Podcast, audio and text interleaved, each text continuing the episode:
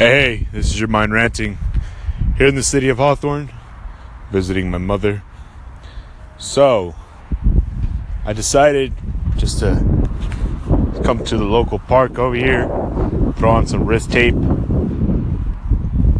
bring my gloves, start hitting up a tree.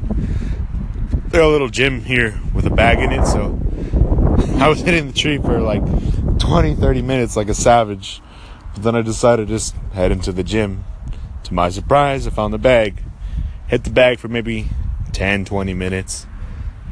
Decided I, I'm gonna call it call it a day. It's Sunday. I shouldn't be working out, respecting the Sabbath. You know how we Mormons are. But uh, I decided to go ahead and let out some steam uh, throughout the week. Listen, uh, this show's weird. It always has been. I think it always will be. I say that it's going to be something, but it turns out it takes a 180 direction the other way. Here's what I mean, ladies and gentlemen. Listen, I know I've been saying I should put out once a week.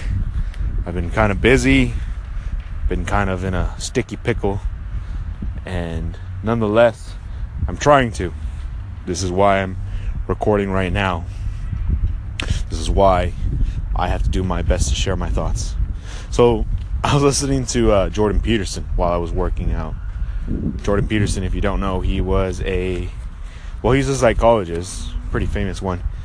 Uh, if you ever listen to the Sam Harris podcast, I think it's Waking Up, and you hear his conversation that he has about truth, you'll you'll really like it if you're into the whole angry white male atheist versus agnostic.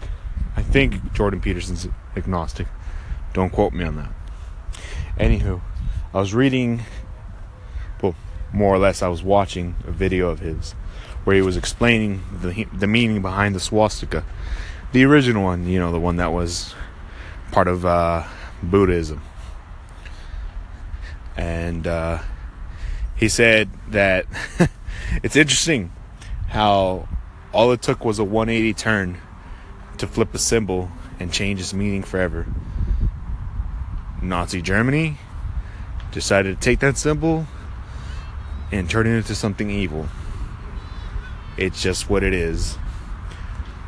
But I was thinking to myself, what if you're in a rut, you're in a shitty hole, and you just have to find something to flip your 180 to make you spin your head, get your head out of your ass, and do something productive with your life.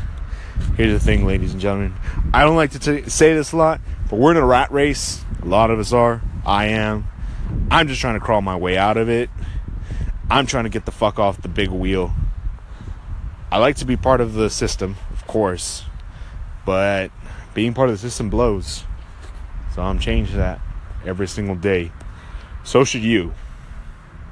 Now, there's nothing wrong with a nine to five. There's nothing wrong with um, uh, being being comfortable, having security. Trust me, there isn't. I mean, I have that right now, but I have it right now because I'm trying to build my skill set. I'm trying to build a better life for myself. And somewhere down near the future, I hope I don't bite my own words. Let me go ahead and knock on some wood. Let me find a good looking tree. Ah, there we go. Hope you heard that. Knock on wood that I don't have to be a slave to somebody. I don't have to enter a college, which I'm in college right now. I don't want to be in college to be someone's slave. That's just not the way it is. I love my mother to death. I really do. I came to visit her and everything. But she did everything in her power to make it a middle class. Ladies and gentlemen, I want to make a decree right now. I will not be middle class.